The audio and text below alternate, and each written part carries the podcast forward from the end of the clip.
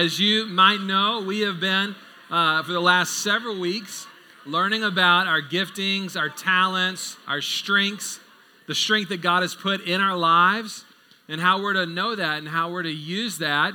And that's why I've been calling this Discovering Your Superpower. Uh, today, we're going to wrap up that series on a really important topic, a meaningful topic related to discovering your superpower. Uh, but before we do that, I want to give you a little update I was in Dubai this week, which is in the Middle East, uh, at a conference. And yeah, halfway around the world. So that meant 14 hours on a plane going, 16 hours coming back. So yesterday I was on a plane for 16 hours in a row. Oh, it was it was so long, so long. I don't know if you've ever flown internationally, but they always put up this screen at the front of the plane that shows you like time remaining. And it's really, it's really challenging when you're like, man, I've been on the plane a while. You look up and you're like, 13 hours to go. Oh, why was I in Dubai? Uh, Antioch as a whole, our, our church, is a part of a larger family of churches, like Joe said, uh, that are committed to practicing the way of Jesus, to making disciples, and to sharing the gospel uh, with every person uh, that we can. We want to be a part of seeing Jesus' goodness and his glory proclaimed to the ends of the earth. Uh, and so, this kind of family of churches, you might even call it a movement of, of churches that want to be about those things, uh, had a, a, conference. We have 37 or 38 uh, U.S. churches on the way to 50 here in the next couple years, and then around 75 teams overseas on the way to 150 in the next couple years and they pulled all the different team leaders together in Dubai. So I got to see some of our church planners that we've sent out, and that was really fun, as well as people from all over the world. For a week, it was powerful. There was worship, there was prayer, there was kind of learning from one another. It was personally really powerful. But one of the things that stuck out to me was the power that's released when people hear the voice of God. It's powerful. There was a, a gentleman that lives in Southeast Asia. He's there planning churches, and he shared a story with me that I want to share with you because I thought it was just so amazing. He, he said that he was there and he was discipling and investing in this local guy. Local guy was fairly poor and one day was going to a job interview uh, and he didn't have a shirt to wear. So he was wearing a rain jacket and no shirt underneath it on the way to this job interview. So uh, this, this church planner uh, saw him, was like, hey man, I think you might have a better chance of getting this job if you have a shirt on, you know? Uh, and so he said, here, I have a white t-shirt. Why don't you put that on? So the guy was like, okay. Puts on a shirt, goes to the job interview. Remember that detail, white t-shirt. It's important. Goes to the job interview. Is on the way home. And in that country, they walk everywhere. Uh, is on the way home and it begins to rain. So if you're walking a long distance and it's raining, it's not a good idea to keep on going. So the custom is if it's raining outside, you stop, you go to your nearest house that's nearby, you knock on the door, and their, their culture is you invite the person out in the rain in, you make tea, and you pass time until the rain stops. So this guy in the white t shirt returning from his job interview, uh, it's raining, goes to the nearest house, knocks on the door, man comes to the door, explains the situation, they invite him in, they begin to have tea. The guy in the white t shirt is like, Well, maybe I should share the gospel with this man. Maybe, maybe that's something I should do right now. So he starts to talk to him about Jesus and how Jesus had changed his life and the good news of the gospel. And the man looks at him and he says, just after a short while, he says, I, I know this to be true. I want this right now. And the guy in the white t-shirt was a little taken aback at how like quickly this guy was like, yes, I want this. And he said, well, tell me more. And the guy, the owner of the home who had invited him in, said, well, a year ago, I had a dream. And in my dream, Jesus came to me. And he was clothed in white. And he was so majestic and so holy and so glorious. I was amazed, but I was also afraid. I knew he was so holy and that I couldn't go near him. Six months later, I had the same dream again. Again, Jesus was there, clothed in white, shining in glory. And he said to me this time, he said, I want you to come and follow me. But the man said he was still too holy. I just couldn't, I couldn't do it. Owner of the house said, Last night I had the same dream again. Jesus came to me, clothed in white, shining in glory, radiating in holiness. And this time he told me that he was sending someone tomorrow who would be wearing a white t shirt, who would explain to me the way. And here you are. So I'm ready. Wow. That's like, I mean, you just, he shared that story. I think the whole place, like all of our jaws dropped to the floor.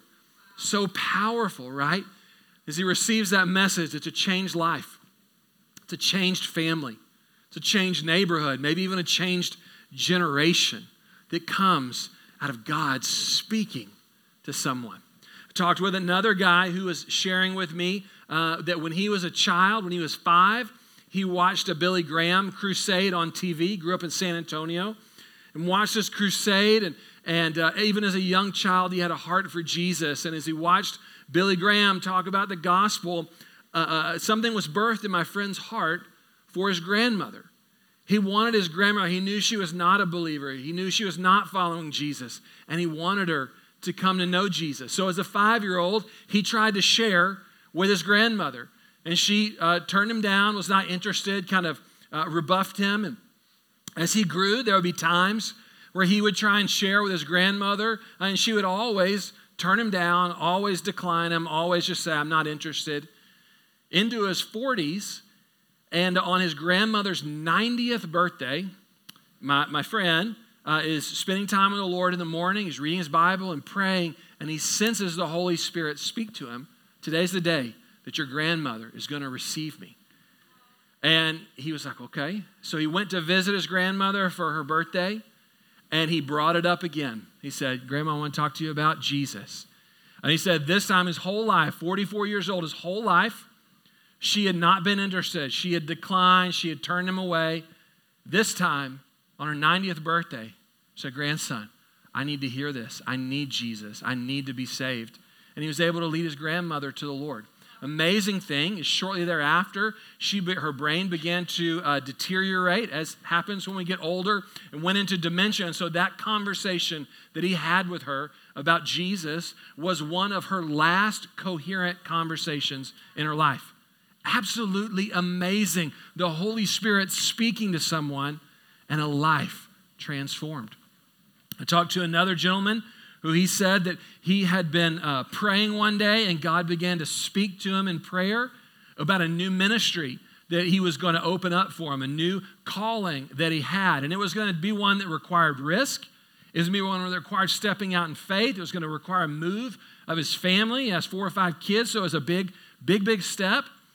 And a couple days later, someone calls and offers him that exact opportunity. And because he had heard the Lord, because his, he, he and his wife had heard the Lord. Their family knew this is what God was speaking. They were prepared to take that step of faith. And now God is using them in this new city to bring racial reconciliation in the city. It's nearby us. It was amazing. Again, the voice of the Lord speaking and guiding and leading. So powerful.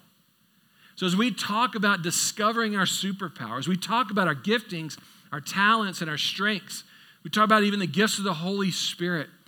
I wanted to close our time by talking about how do we hear God's voice? How do we hear God's voice? I've been doing this long enough to know that when we get into the topic of spiritual gifts, one of the main questions that we have is well, how do I know if that's God? You guys talk about hearing God. I, I, I hear my own thoughts. Like I don't, you know, I'm not having these, these dreams like you're talking about. How do you hear God? About a year and a half ago, I remember being in prayer, and this doesn't happen very often, but it was very clear on this day. I felt the Lord speak to me and say that if we would equip one another as a church to learn to hear God, then we would be a gift to our city. Because everywhere we go, into your neighborhood, into your classroom, into your family, into your workplace, everywhere you go, there's an openness to what God wants to do in that moment. And those same stories of power and transformation, of leadership that we just heard about, would be commonplace in our lives, and we would be a gift to our city. So I put this little graphic together with the tape because depending on your age in here, you know exactly what that is for, or you have no idea. If I were to show my kids that, they would be like, uh, video game? Like, that, no clue what that tape is, right? But if you're a little bit older, you remember playing tapes and that there's messages on there and you could uh, really, they were great, right? But we don't use them anymore. I find that when we start talking about hearing God, there's some of us that feel very familiar with this, and there's others of us that this feels as foreign as that tape where it's like my kids like, Dad, I got no idea, right? And so wherever you are today, uh, there's room to learn and to grow together. And what I want to give to you is a framework for hearing God. I want to walk you through, I don't know if anybody has ever done this for you before, but I want to walk you through how you can hear God. Not how the missionary or halfway around the world can hear God, not how the pastor can hear God, not how this Billy Graham can hear God, but how you can go into your week this week and hear God. Does that sound good? I'm not going to give you a, a cheat code. If you grew up playing Nintendo, right? Contra, up, down, up, down, left, right, left, right, A, B, B, A, select, start. We'll give you, you know, 30 lives or whatever. And if you if you actually did play that game, you will text me and tell me what I missed in that code because I'm sure I got something off. It's been a little while. It's been a minute. But I'm not giving you a cheat code to hearing God, where after you type this code in, then all of a sudden you, you got superpowers. No.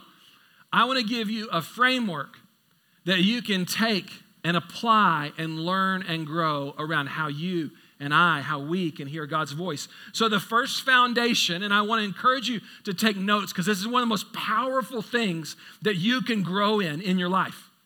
This is one of the most crucial things that you can grow in in your life. And I believe literally that the destinies of people and cities and nations can hang on whether we as a people learn to hear and respond to the voice of the Lord.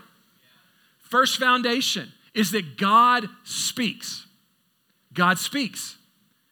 You understand, as a follower of Jesus, if you're considering becoming a follower of Jesus, it is foundational to that belief that God is one who initiates communication with people that God Himself speaks.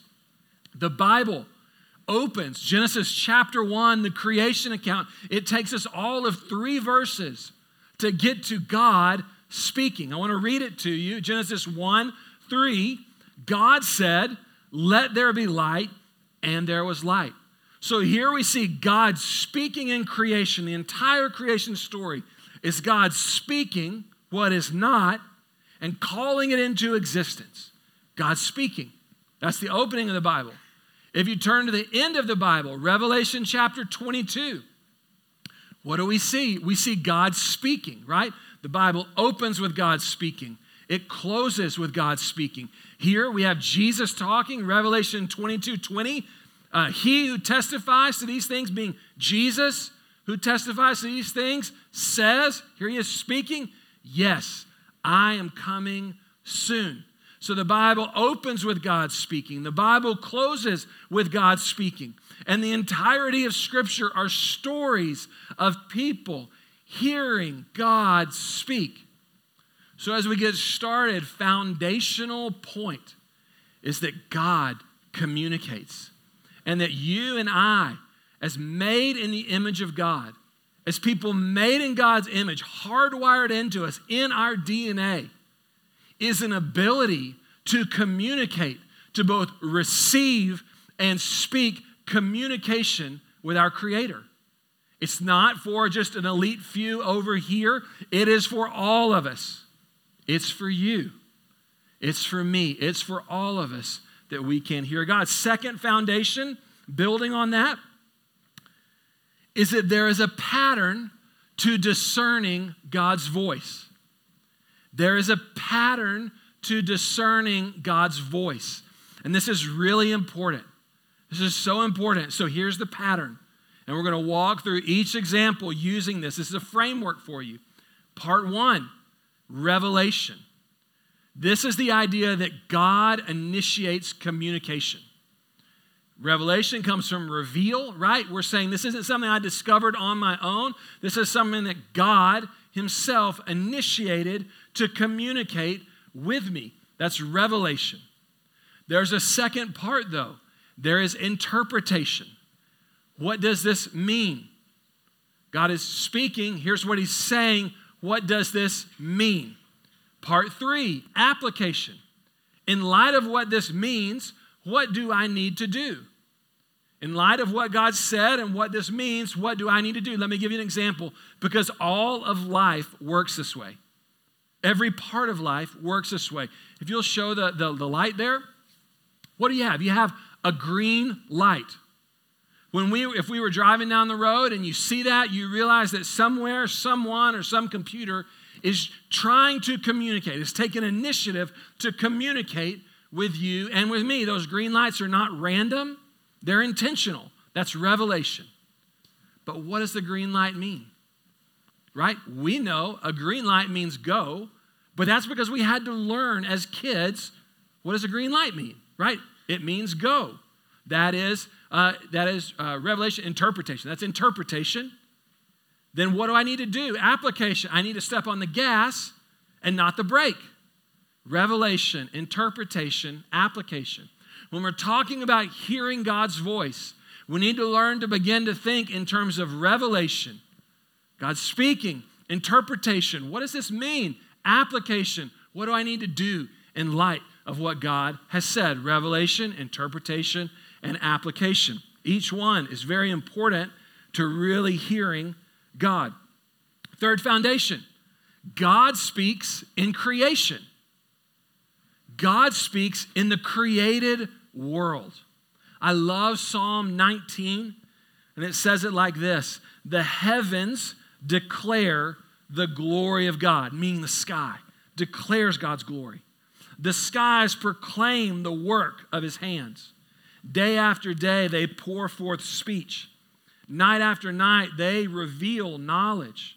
They have no speech, they use no words, no sound is heard from them, yet their voice goes out into all the earth, their words to the ends of the world. If you'll put up that sunset picture, this is why when you see something like this, for so many people, the response is this couldn't be happenstance. This couldn't just be a random deal. There has to be some sort of creator who's into beauty and artistry that created this. The heavens declare the glory of God. If I were to ask you, when do you feel the most close to God? Uh, other than probably number one answer would be while I'm preaching. I'm sure that would be your first choice. That's a joke.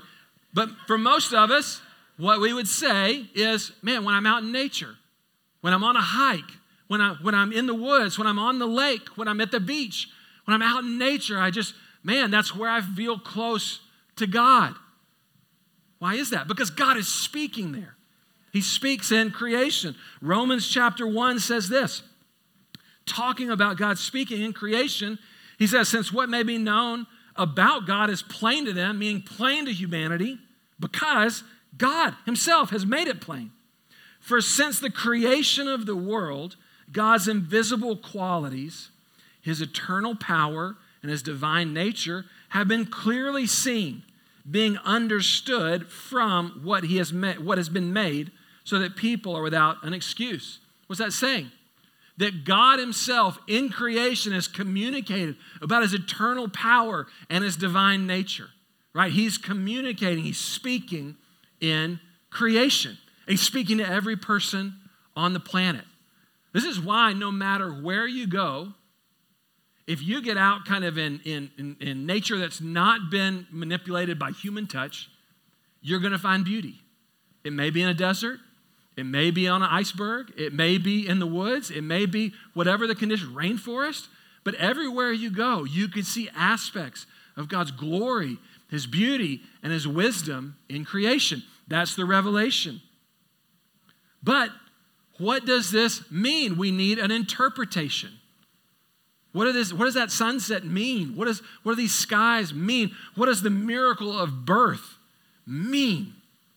If you will think back to school or if you're in school, uh, think about uh, if you studied art or literature, you probably learned about a period called the Romantic period or Romanticism. And romantic writers and poets and musicians, they weren't writing like, you know, rom coms, just trying to make people laugh. That's not where the romantic idea comes from. They were overwhelmed with the beauty of creation. They were overwhelmed with sunsets like I showed you. They were overwhelmed with things like the grass of the field. They were overwhelmed with animals. They were overwhelmed with the beauty of people. And they said, Surely God is in this. Surely God has made himself known in creation. And they were so overwhelmed that they would write, they would sing, they would paint out of this deep, overwhelming sense of God is speaking in creation. They caught the revelation. But their interpretation of that, what they did with that, was they said, well, then this must mean, that, that's interpretation, this must mean because creation is so beautiful that this world is inherently good. That this world and what's in me and what's in you, my desires and my feelings, all of that is inherently good. That was their interpretation because creation was so beautiful. What's inside of me is inherently good, and evil comes from putting any outside regulation on my desires or my feelings. Any institution, church, government, whoever it may be, that would put laws around me that would try and limit my expression of myself, that's where evil comes from. That was their interpretation, right? So then, application. How did they live? So they said, man, if everything within me is good, and the good life comes through just expressing all my desires, then let's live and let's live it up. So eat, drink, be merry, for tomorrow we die. Live very promiscuous lives. And when you look at the fruit of their lives, what you see is largely, as you read about their own lives, they were destroyed. They were destroyed by just the free expression of whatever they had in the moment. As a Christian, as someone practicing the way of Jesus, you actually have a different interpretation of what nature and what humanity is about. You have a different interpretation. So we say, yes, the world is incredibly beautiful. There's great beauty in the world, but there's also great evil in the world, both externally and internally. And in fact, humans on their own, apart from God, are not primarily good, that we're primarily dominated by the power of sin. That what's most natural to a child is not to express goodness. What's most natural to a child is to smack their sibling, take the toy, and say, That's mine. That's what's inside of us. And so we understand as we look at creation, yes, God is speaking. But our understanding of what he is speaking is not that we're entirely good and just need to release whatever is inside of us. We see that we're owned by sin and need a Savior who wants to redeem us and who wants to bring out the good, bring out the life, make us into the people that God originally designed us to be. That's a very different interpretation.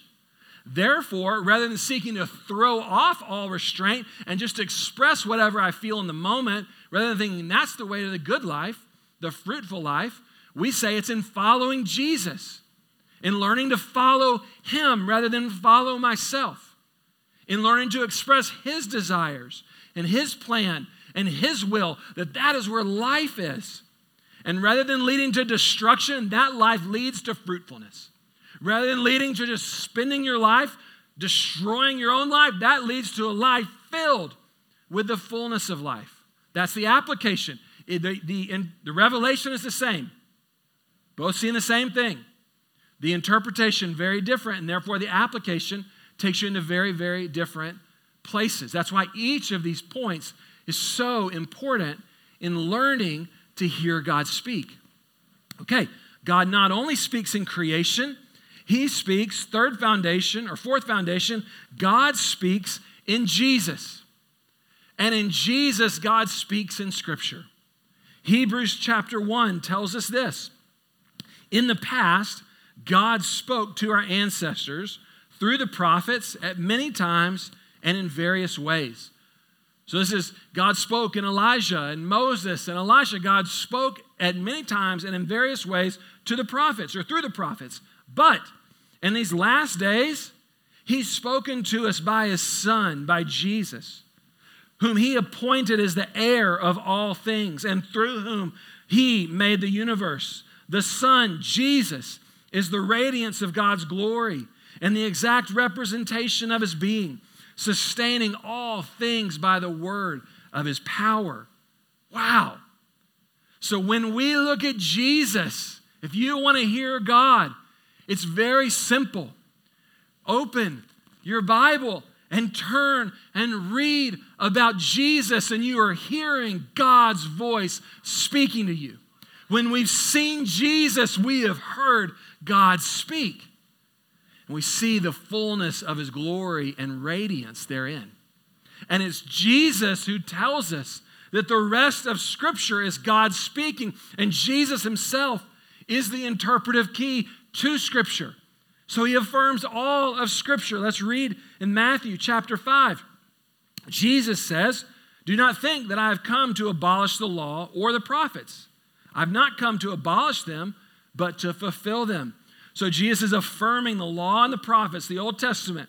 For truly I tell you, until heaven and earth disappear, not the smallest letter, not the least stroke of a pen will by any means disappear from the law until everything is accomplished. Over and over and over again, we see Jesus affirms all of Scripture as God speaking to his world.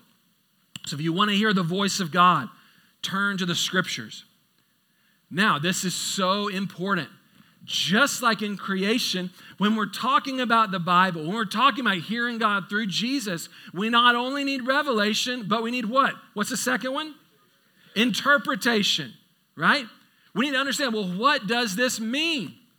And as we understand what does this mean, then we need to ask, how do I need to live in light of what this means? Great example from our recent kind of uh, recent events a couple of months ago uh, when there was a big political discussion on every news channel about the U.S. immigration policy and what was happening at the border. A politician came on uh, TV, one of the big stations, and his, his statement as to why people need to support the United States immigration policy, regardless of whether you think, whether you're a Republican or you're a Democrat or you're a Libertarian, you want to blow it all up, whatever you think, right? What they said was the justification for this policy, and you may agree with this or disagree with this, right, was Romans 13, where it talks about honoring authorities, honoring governmental authorities as being instituted by God. Therefore, you need to support this policy. That's what was said. You might remember it, right? But, but many people began to raise their hand and say, that's what it said. I just don't know that that's the interpretation of what's being meant there, of what God is, is speaking, right? Because this same scripture was used in Nazi Germany to bring about support of Hitler, to say you should support Hitler because Romans 13. So people raising their hands say, hey, hold on, I think we need, I think we need to talk about the interpretation here. We've got the revelation, we need the interpretation. I think you and I are both aware of where that interpretation would lead to various forms of application and get us into really dark spots. That's why with the same set of scriptures, you had people who fought and led the way for the abolition of slavery, and you had people who used scripture to justify the continuation of slavery. And if you've read the Bible, you realize, oh, you can snap a verse from here or there and make it say anything you want to. So it is dangerous if we look at creation and we don't think thoughtfully about interpretation and application. But it's also dangerous if we come to the scripture and we don't think through the interpretation or the application. That's why, for you to mature in hearing God's voice, you need to take the time, and I need to take the time to learn how do we interpret God's word? How do we apply God's word to our life if we really want to hear Him? Next way that God speaks. God speaks by the Holy Spirit. God speaks by the Holy Spirit. Now, depending on uh, what church background you have, what your spiritual formation was, you might have grown up in a church that said, well, hey, we've got the Bible, it is full, it's complete, it's accurate, that the man or woman of God may be equipped for every good work. We don't need any more. We have everything we need. So when it comes to the Holy Spirit speaking, if that's where you grew up and understand that perspective, you start hearing this and warning signs start going off. Your check engine light is coming on, right? Danger, danger, danger. You need to pull over. You don't know what to do with that. Here's what I would like to submit to you it's the scriptures themselves that testify and articulate that God wants to speak to us by means other than the scripture. It's the scripture themselves that testify that God's desire is to speak by means other than the scripture. So hear me. God speaks through scripture, but it's not the only means by which he speaks. But God will never speak in another way that negates or, or, or goes against scripture. Okay? So rather than, well, you felt this, I read this, they're kind of even. No, no, no. Here's the Bible. Here's God's revealed word that Christians have affirmed for centuries. And then anything that I sense from the Holy Spirit, right, is in submission to the Word of God, is filtered through God's Word. This is a safeguard to us. But the Scripture points over and over and over again to God's desire to communicate with us by means other than the Scripture. Let me share a few with you. John 10, chapter 4, Jesus speaking, talking about himself being the good shepherd. And he says this When he, being Jesus, has brought out all of his own, being his people, Jesus goes ahead of them. And get this his sheep, his people, follow him. Why? Because they know his voice. So Jesus saying part of following him not just for super Christians, not just for the missionary overseas, but for you and me, is that we would be a people who follow his voice like a sheep follows the voice of their shepherd. John 14, Jesus speaking about the Holy Spirit. But the advocate, the Holy Spirit, whom the Father will send in my name, he will teach you. Teaching involves communication, all things. And he will remind you, that involves communication, of everything I've said to you. So here Jesus is saying, the Father is not sending the Bible to teach you everything that I've said. He's saying the Father is going to send the Spirit to you to teach you everything I have. Words of Jesus, right? So if we want to honor the Bible and we want to take it at its word, then we have to believe and we have to pursue these other means by which Jesus himself said God wants to speak to us. Acts chapter 2, verse 17. This is at Pentecost, and this is a prophecy again about the Holy Spirit. In the last days, God says, I will pour out my spirit on all people. Your sons and your daughters will prophesy. That's speaking forth God's revelation. Your young men will see dreams. That's, I mean, see visions. That's getting visions that God is speaking. Your old men will dream dreams. Even on my servants, both men and women, I will pour out my spirit in those days, and they will prophesy. So, again, the scriptures testifying that God wants to speak to and through his people by the Holy Spirit. Last one, but I could give you uh, honestly a thousand of these. Romans 8. For those who are led by the Spirit of God are the children of God. So, to be a child of God, one of the marks, one of the fruits in our lives, it's not the root, it's the fruit. One of the fruits in our lives is that we are led by the Holy Spirit. That involves communication, right? So the Spirit wants to lead us, the Spirit wants to speak to us, the Spirit wants to communicate God's will and God's heart and God's character to us. Oh man, I'm loving this. Now, my wife, uh, she has a sister. My wife uh, is, is Joe right here. My wife and Joe's wife are sisters, okay? And uh, interesting fact people confuse them. Like when they see one, they see another. They've freaked many a person out at Target that was like, wait, you were just in here, and now you're dressed differently and here 10 minutes later. Like, it just freaks people out, right? Uh, they've had people come up to them in the lobby here and start sharing, uh, you know, deep things of their heart, only to find out you're sharing it with the wrong person. I don't, I don't know. You're right. They, they look alike. So uh, early on, uh, when we moved to Dallas, Amy and Joe were not yet married. Amy lived with us. And so sometimes she would answer Christina's phone when I called. And they thought it would be very funny to try and trick me. Like, who, who am I talking to? Because their voices sound very similar on the phone, right? First couple times, I'm like, I don't know who, who I'm talking to. But after a bit, I know 100%. Like, I'm able to discern whose voice it is. I, I never confuse them apart. Eh, like ever. I never, I never, they never overlap. They, they, they look very different to me, right? Why is that? It's because I've spent so much time with Christina that I've learned to hear her voice. And when we're talking about hearing the Spirit, the way we become familiar with the voice of God is by spending time with Him and, and listening to His voice in Scripture. And as we learn from His voice, hear what His voice sounds like, then we're able to discern and to listen to His voice through the Spirit we're able to discern, wait, is that just my thought? Is that just random idea? Am I just nervous or is that, is that God, right? We're able, to de- we're able to determine that as we get familiar and soak ourselves and spend time in the scriptures. It helps us understand how God speaks by the Holy Spirit.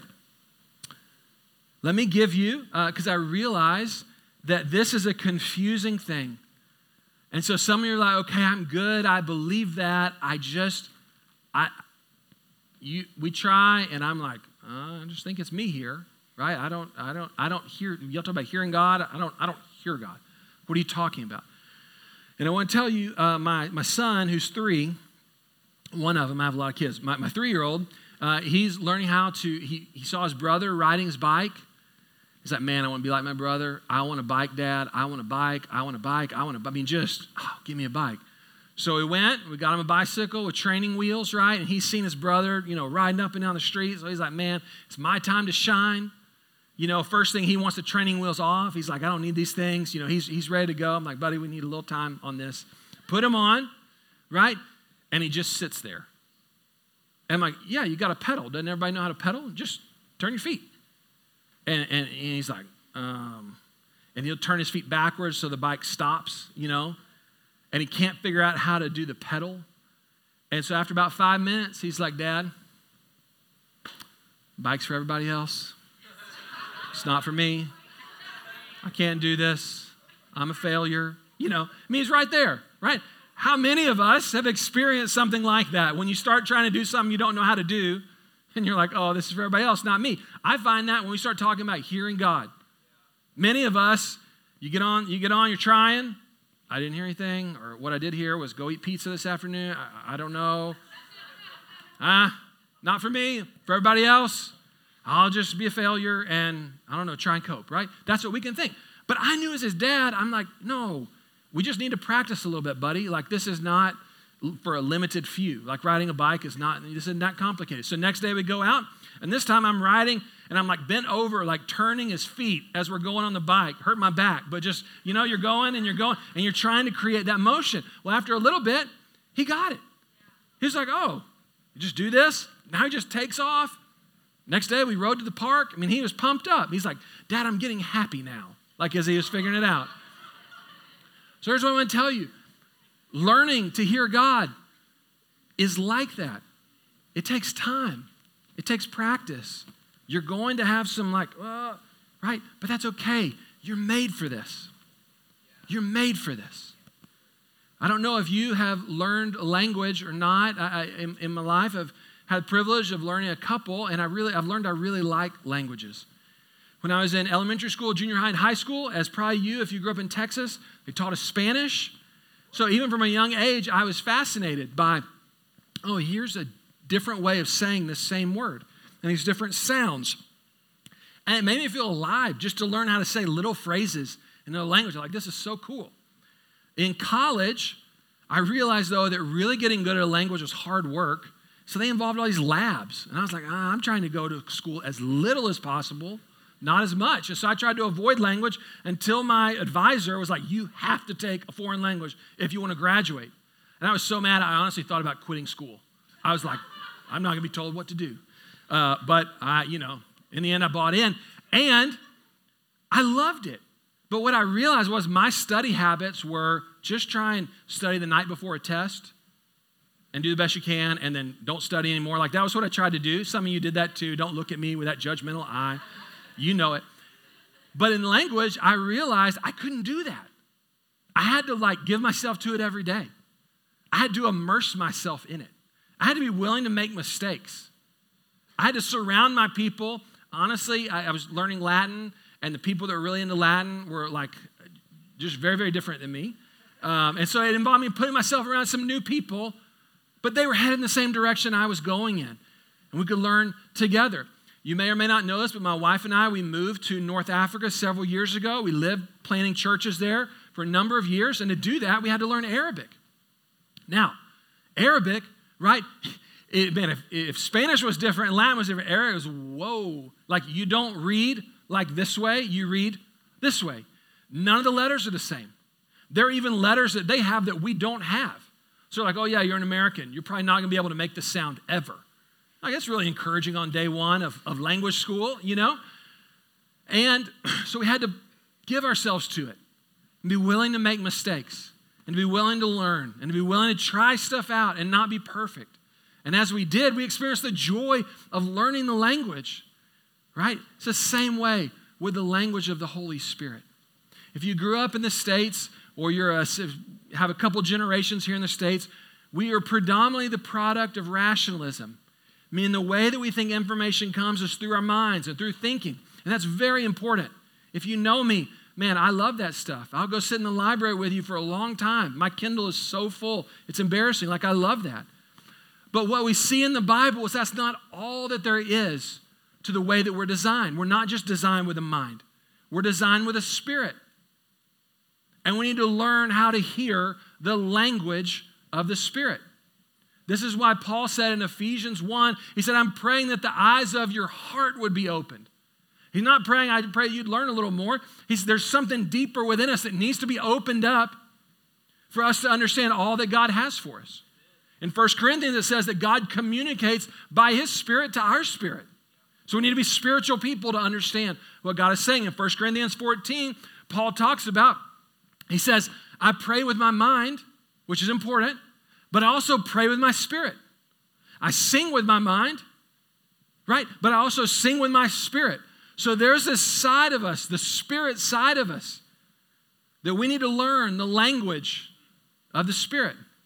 A few of the ways that the Holy Spirit speaks, if you're just like, okay, kind of with you, help me, like bring, bring it practical. Number one, we saw in Acts 2 that God speaks through dreams. It doesn't mean that every dream is from God.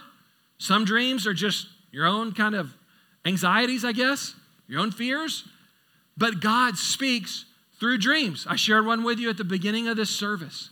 You see them throughout the Bible. In fact, now that I've said this to you, as you read the Bible, you're going to be overwhelmed at the amount of times that God speaks to people through dreams. So if you're trying to learn how to hear God through the Spirit, I'd encourage you to take note of your dreams and even to ask God to speak to you in your dreams. See what happens. Second way that we saw in Acts that God speaks is through visions. Through visions. Now, think about this. A dream happens when we're asleep. We've all experienced them. A vision is very similar, but it happens while you're awake. And rather than being at nighttime with your eyes closed, oftentimes your eyes can be open, but there's almost like a, a movie or a scene or a picture that comes to you. It's a vision, right? And God speaks through visions. So I want to encourage you try sometime being awake and closing your eyes and asking God to speak to you and see what comes, what, what, what you see. For some of you, that's going to be one of the primary ways that the Spirit speaks to you. Third, God speaks through impressions. In the Old Testament, the word for prophet was deeply rooted in the idea of a fountain bubbling forth water, right? And we know from John chapter 7, we receive Jesus, the Holy Spirit is in us like living water. That's why as a kid, you might have sang the song, I've got a river of life flowing out of me, right? makes the lame to walk and the blind to see, opens prison doors, sets the captives free. I've got a river of life flowing out of me, right? And so, one of the ways that the Spirit speaks is by almost like bubbling up from within these impressions, these feelings. You might call it intuition, you might call it your gut, right? But this is the Spirit, and this is the language of the Spirit, and we need to learn that. But again, we need revelation, we need interpretation, and we need application. just like the others, we can get way off with the right revelation but the wrong interpretation. If you studied world history and you studied cults, most of the time they're launched out of someone feeling like they had an encounter with God and that meant this. And that leads them in a very, very dark path. So we need interpretation and we need application. Now, as we close, you might be asking me, well, Zach, you know, I've read in the Old Testament that when people say, if I'm speaking on behalf of God and they're wrong, that they're to be stoned. Are, are we going to start stoning people around here? Like, I don't, I don't want to go near that with a 10 foot pole. So many places I go with that comment, but I'll try and stay on track. Um, oh boy. Uh, okay. So here's the thing it does say that. But if you read through the Old Testament, what you see is that over and over and over again, there were communities formed called schools of the prophets or companies of the prophets. And what you get is that there are major prophets like Elijah or Elisha, but there was this school around them where people could go and could learn and develop how to hear God by the Spirit. In the New Testament, that's one of the primary images that is communicated about what the church is about. That is an environment like a school with a lab where we can learn and we can grow in a safe place. And you realize in school you're going to make mistakes. You're going to be pushed. There be things that you don't know where we can make mistakes, but we can learn together how to hear God's voice. God's desire is that we would learn as a community. And I want you to know this church is a place where you can learn and you can take some risks and you can take some steps of faith, and that God has put community in your life to help you discern the interpretation, application. God has put spiritual leaders in your life to help you discern the interpretation and the application. And I'm just so excited to see as we pursue this together, as we learn to hear God together, what God does in us and what God does through us here in the city and around the world. I want to invite you to stand as we close. I want to pray for you. I've closed each, or I've shared at each message in this series, the Stanley Hauerwas quote that I want to share again with you. That I go to church does not mean that I think Jesus is only to be found there. It just means that He has promised to show up there in a manner that can help us discern how He shows up in other places. So we come together, right? Jesus is showing up here and He's speaking to us here, but it's to teach us how to discern Him in our daily lives, what He wants to do. Jesus, we love you. God, thank you that you speak. Thank you that you are not silent, but you reveal yourself. Thank you that you've made each one of us here in the room with an ability to communicate with you. We may feel great at that. We may feel like we are at the beginning of the beginning of the beginning, Lord. But wherever we are, you love us and you want us to grow and you want to help us and you want to speak to us. So I pray that you would help us to grow, Lord. I pray that you'd help us to learn and hear your voice in creation, in Scripture, and in the Spirit, Lord. I pray that you'd help us to hear your voice and to walk in it, God. You give us revelation, interpretation, and application for your glory and the good of our neighbor. In Jesus' name, amen.